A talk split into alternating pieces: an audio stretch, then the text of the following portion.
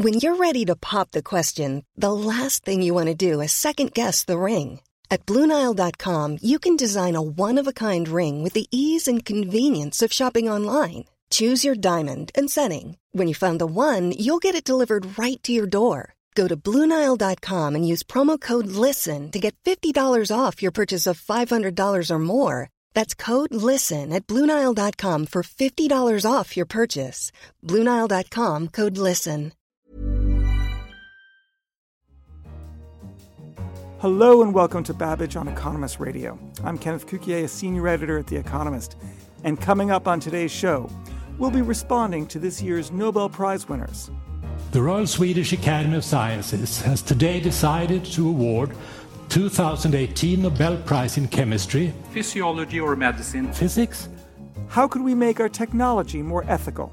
What if we didn't design technology to maximize distortive social realities we put in front of people? And why dragonfish is the new black. It is essentially just as good at absorbing light as the darkest material that we've ever managed to create. But first, it's Nobel season. On Monday morning, Tasuku Honjo and James Allison learned that they were this year's winners in the category of physiology or medicine. They were recognized for their pioneering cancer therapies. Natasha Loder is our healthcare correspondent. She explains. Cancer immunotherapy is really an idea that scientists have been trying to pursue for decades, which is to harness the power of the body's own immune system to fight off and defeat cancers. So, James Allison and Tasuku Honjo were initially working uh, on separate uh, sides of the planet and not together. Um, but both of them were working on um, these, these protein molecules uh, that stick out on the outside surface of white blood cells called T cells. And both of them independently speculated that if you were to somehow block these molecules, um, which are now known as checkpoint inhibitors, uh, if you were to block them, you would release the T cell and allow it to attack cancer. The scale of the contribution made by both these scientists is enormous. They've laid the foundations for immunotherapy, which looks from where we're sitting now to be the most promising new approach to cancer treatment that we've seen almost probably ever. On Tuesday, it was physics, where our prizes this year focused on excellence in lasers. Here's our science correspondent, Tim Cross, to tell us more. So, the physics prize was actually split three ways, but um, all of it was to do with lasers. The first share of it went to somebody called Arthur Ashkin, who used to work at, uh, at Bell Labs, and he invented something called optical tweezers, which are basically exactly what they sound like. They're tiny laser beams that you can use to hold really small objects like cells or even individual atoms in place and kind of manipulate them. The second part of the prize was split between two people. So, uh, a guy called Gerard Mourou and a woman called Donna Strickland, who incidentally is therefore only the third woman ever to win a physics prize. Um, that was about lasers as well, but it was about how you make them more intense and more powerful. And the problem with trying to make powerful lasers is that they tend to fry the innards of whatever it is you're using to generate them. So they thought, well, you know, power depends on how much energy you put through something and how quickly you do it. So, what if you keep the amount of energy the same but stretch out the amount of time it takes? So, they basically took a laser pulse that was very, very short duration and stretched it out. So, it took much more time. That meant the maximum power was much, much lower. And that in turn meant you could amplify the intensity of the beam without destroying your kit. And then at the very, very end, you sort of squidge it back down so that you know all that energy gets squashed back into a tiny amount of time, and you end up with a very, very high power laser, something called chirped pulse amplification. There's all kinds of uses. The um, the Nobel Committee chose to talk about uh, laser eye surgery, which uses beams like that, but um, it's also used in in physics, so probing sort of ultra short. Uh, timescales. It's used in, in industry for drilling holes in things and, and sort of laser cutting and laser manipulation generally. And on Wednesday morning, the Nobel Prize in Chemistry was split, going to both Frances Arnold and going to the duo of George Smith and Sir Gregory Winter. Ananyo Bhattacharya, our science correspondent, tells us what to make of their work. So, all three winners of the Nobel Prize for Chemistry have uh, made enormous advances in our understanding of how we can harness the power of evolution uh, for our own ends. Frances Arnold, who was um, awarded the prize for directed evolution of enzymes, basically she randomly mutated these enzymes, ran them through a screen, picked up those that worked really well, uh, mutated them again, and did this for a few cycles. And what she ended up with was just an enzyme that worked a whole lot better than the one that she started with. The second half of the prize was for phage display. So, phage display uses bacteriophages, which are viruses that infect bacteria. And when they do that, the bacteria is kind of forced to produce lots and lots of copies of that particular virus. What uh, George Smith realized was that you could use these bacteriophages to screen for proteins. Then Gregory Winter, who, who, realized if the proteins that you're using were antibodies in this process, you could make them more and more selective for their protein target.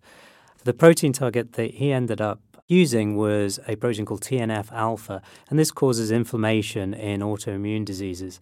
And by using phage display, he was able to come up with a version of an antibody for this protein, which was very specific and has since become a blockbuster drug for diseases like um, arthritis. Our thanks to Natasha Loder, Tim Cross, and Ananyo Bhattacharya. You're listening to Babbage from The Economist. Next up, Tristan Harris is a former design ethicist at Google and a co founder of the Center for Humane Technology. He spoke to our deputy editor, Tom Standage. You started the Center for Humane Technology. Um, what does that mean, and what is it about technology today that's inhumane? So, we're a nonprofit, first of all, and we work on only one question, which is identifying where society uh, is being harmfully steered by technology um, and we focus on realigning technology with a more authentic, clear eyed model of human nature so that we don't create the kinds of harms like steering the world towards populism, mental health problems, teen suicides and depression, loneliness, and addiction. Okay, so tell us how technology is steering us towards those bad out- outcomes now. Is that really happening? Well, so this is a common thing, right? People say, well, technology is just a neutral tool like a hammer, and we always adapt to new technologies and we always have a moral panic. So we're just having a moral panic now. What could be the difference? I am from the tech industry. What most people don't understand about how technology is designed is there's teams of product managers who have one goal, which is how do I keep you using the product frequently and for as long as possible. With a teenager, it might be something like if I'm trying to compete against other photo sharing apps, let me add filters into the app because if I give teenagers an unrealistic standard of beauty, then they will continue to use the app and check photos that have an unrealistic version of themselves and it'll keep them using it more often than if they didn't have the filter. But this turns into this kind of race to the bottom of the brainstem, deeper and lower into fear and outrage and unrealistic standards of beauty deeper and deeper parts of the human animal to drill attention out of them to get that stock price up. So all of these companies then are trying to make their apps and their services as addictive as possible to maximize engagement and thus ad revenue, and that leads them to design the products in ways that have bad consequences. Now, the example you've given already is the way teenagers might, you know, their self image might be affected by the use of filters. But uh, what are some other examples then of the sorts of things where what look like kind of apparently minor design decisions on Facebook or, or whatever um, can have really uh, big real world consequences? Very simple example. So, YouTube, first of all, 1.9 billion human animals use YouTube that's a lot of people and they're jacked into this system that's basically people spend 60 minutes a day on youtube that's the number 60 minutes and 70% of that 60 minutes of what people watch is determined by the algorithm, by the thing it recommends to you. So, video ends, let's do a countdown five, four, three, two, one, boom, you're watching the next video. The problem is that this little tiny feature called autoplay actually can create and amplify populism and conspiracy theory thinking. Because if you watch you know a video on racism or something it'll steer you towards like white nationalism and, and more aggressive forms. If you watch a video on uh, vegetarianism it steers you more radicalizingly towards veganism. If you watch a 9 11 news video, a regular 9 11 news video, the next autoplay video will be 9 11 conspiracy theories. And this is because these things, the algorithm can see that these generate the most engagement. And if that's you're right. just interested in maximizing engagement, that's the logical thing to do next. That's right. It doesn't know the content of these videos. It's not like there's a human being at YouTube who's choosing any of this. Uh, we think of them as like a digital Frankenstein, except this is, this is running around in the world, you know, stomping through the world, and on its hands, on the digital Frankenstein, it's it's connected its its hands to 1.9 billion human puppet strings, and it's tilting the whole world towards these conspiracy theory type thinking. And no one at YouTube even knows what's going on. It's out of control. What about what engineers can do? So, people in your line of work, people you talk to, you say many of them are concerned about this. Is that an avenue by which you might get things to change? Absolutely. So, actually, it's been our, our biggest lever of change is that anyone I've ever met in the tech industry is actually idealistic and generally thinks that they're, it's the, the reason they're working in it is that this is the best way to impact the world at a large scale. And so no one wants to be responsible for being the largest threat to democracy or electing populists or, you know, causing these mental health problems.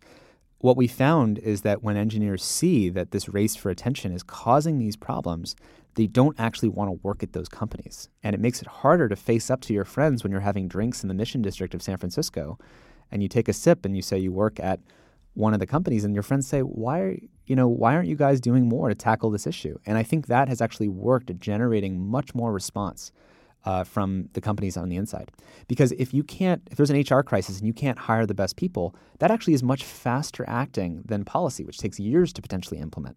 So the fastest way to change the companies is to change culture for employees. What about the features that have just been added to both Apple and Google's mobile operating systems that allow people to track how long they're spending and so on? Is that a step in the right direction?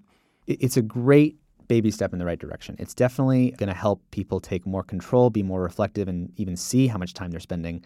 But again, uh, electing populists because thousands, millions of people believe in conspiracy theories is not solved by that problem, nor are the mental health problems and the body dysmorphia problems and the alienation and loneliness that people experience. So that still exists even if you limit the time. So now I'm looking at a distorted social reality, but I'm doing it for fewer minutes per day. That's a step in the right direction. But what if we didn't design technology to maximize distortive social realities we put in front of people? That would be a better solution. And that's what humane technology is about. And there's a bigger conversation to have about that. Our thanks to Tristan Harris. So, what are your thoughts on ethics and technology, and do you have any ideas that might help? Tell us in an email and send them our way to radio at economist.com or on Twitter at Economist Radio. Finally, scientists have long looked for ways to make blacker and blacker substances. Vantablack is the darkest artificial material. It was man made, and it reflects less than one tenth of 1% of the light you shine at it. Go online and look at it right now. It is absolutely extraordinary. But researchers in California have now found a fish that may do the job just as well. Catherine Brahic is our science correspondent, and she's been diving deep into this. First of all, Catherine, what is the fish called? And tell me, how black is it? Hi, uh, so the fish is called the dragonfish. It's an ugly, ugly fish. You should go and check that one out online as well. It's got sort of sharp teeth and this weird long beard. Um, and it is covered in a black substance. It's not really a skin, it's more a film. Um, and researchers noticed that they found it really, really hard to take pictures of this fish. And so they wondered why it was that they couldn't take pictures of this fish. And that's when they went and took measurements of the light that was being reflected by their skin. So, why couldn't they just sort of pluck the fish out of the water and take a photograph of it in natural light? Oh, so that's what they were trying to do. But even in natural light, when you shone light at it from different angles, the fish basically, if you took a picture of it, all you would get was a very nice black silhouette. You wouldn't get much definition of what was actually happening on the surface of the fish. Basically, this coating absorbs all of the photons that, be, that are being fired at it. And it's extremely similar to what, what um, uh, engineers created with Vantablack. So this is interesting. So this was not a case of biomimicry in which we knew about the fish. Instead, we created the nanocarbon tubes to actually absorb light, and we find out the fish does something similar. Yeah, so what happened is a few years ago, some engineers at a company in Britain invented this coating called Vantablack. And Vantablack is basically millions of carbon nanotubes stood up on end in a forest. And what happens when you shine light at it is that the photons get lost in this forest and they sort of bounce around inside the forest of carbon nanotubes. They never escape. And so you, as the observer, don't actually see the object because when you're looking at an object, what you're looking at is the reflection of light that's coming back at you. So this coating, Vantablack, is absorbs 99.96% of photons that are fired at it. Um, and it turns out that when the researchers went and took equivalent measurements for the coating of deep sea fish, including the dragonfish, they found that the coating absorbs 99.95% of the photons that are fired at it. So basically, it is essentially just as good at absorbing light as the darkest material that we've ever managed to create. That's extraordinary. So tell me, the fish must have this to evade predators. Yes. Um, so what's interesting is that although these fish live beyond what's known as the photic zone. So basically, uh, the depth beyond which the sun and the moonlight don't actually reach. It turns out there's actually quite a lot of ambient light down there, and the light is created by the organisms that live there themselves. So it's what's known as bioluminescence. So, in fact, uh, what I've been told by some of these researchers is that if you go down there in a submarine and look out, or if you go down there with a robot and take pictures, um, you, the whole area is basically bathed in this glowing bioluminescence. And fish use this for all sorts of different reasons. But one of them is to hunt. And so they might make flashes of light in order to illuminate their prey. And what do you do if you're the prey? What you want to do is basically absorb that light. What you don't want to do is reflect it back at the hunter. And how has it evolved this way?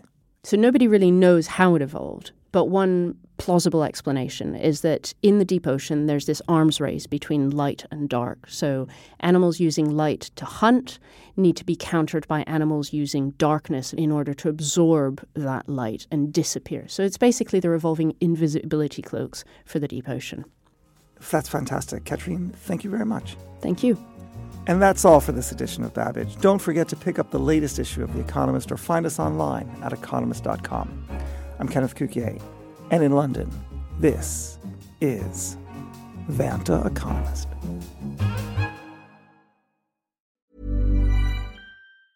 Hi, this is Matt and Sean from Two Black Guys with Good Credit. If you own or operate a business, whether it's a local operation or a global corporation, partnering with Bank of America could be your smartest move. By teaming with Bank of America, you'll enjoy exclusive digital tools award winning insights, and business solutions so powerful you'll make every move matter. Position your business to capitalize on opportunity in a moment's notice. Visit bankofamerica.com slash banking for business to learn more. What would you like the power to do? Bank of America, N.A., copyright 2024.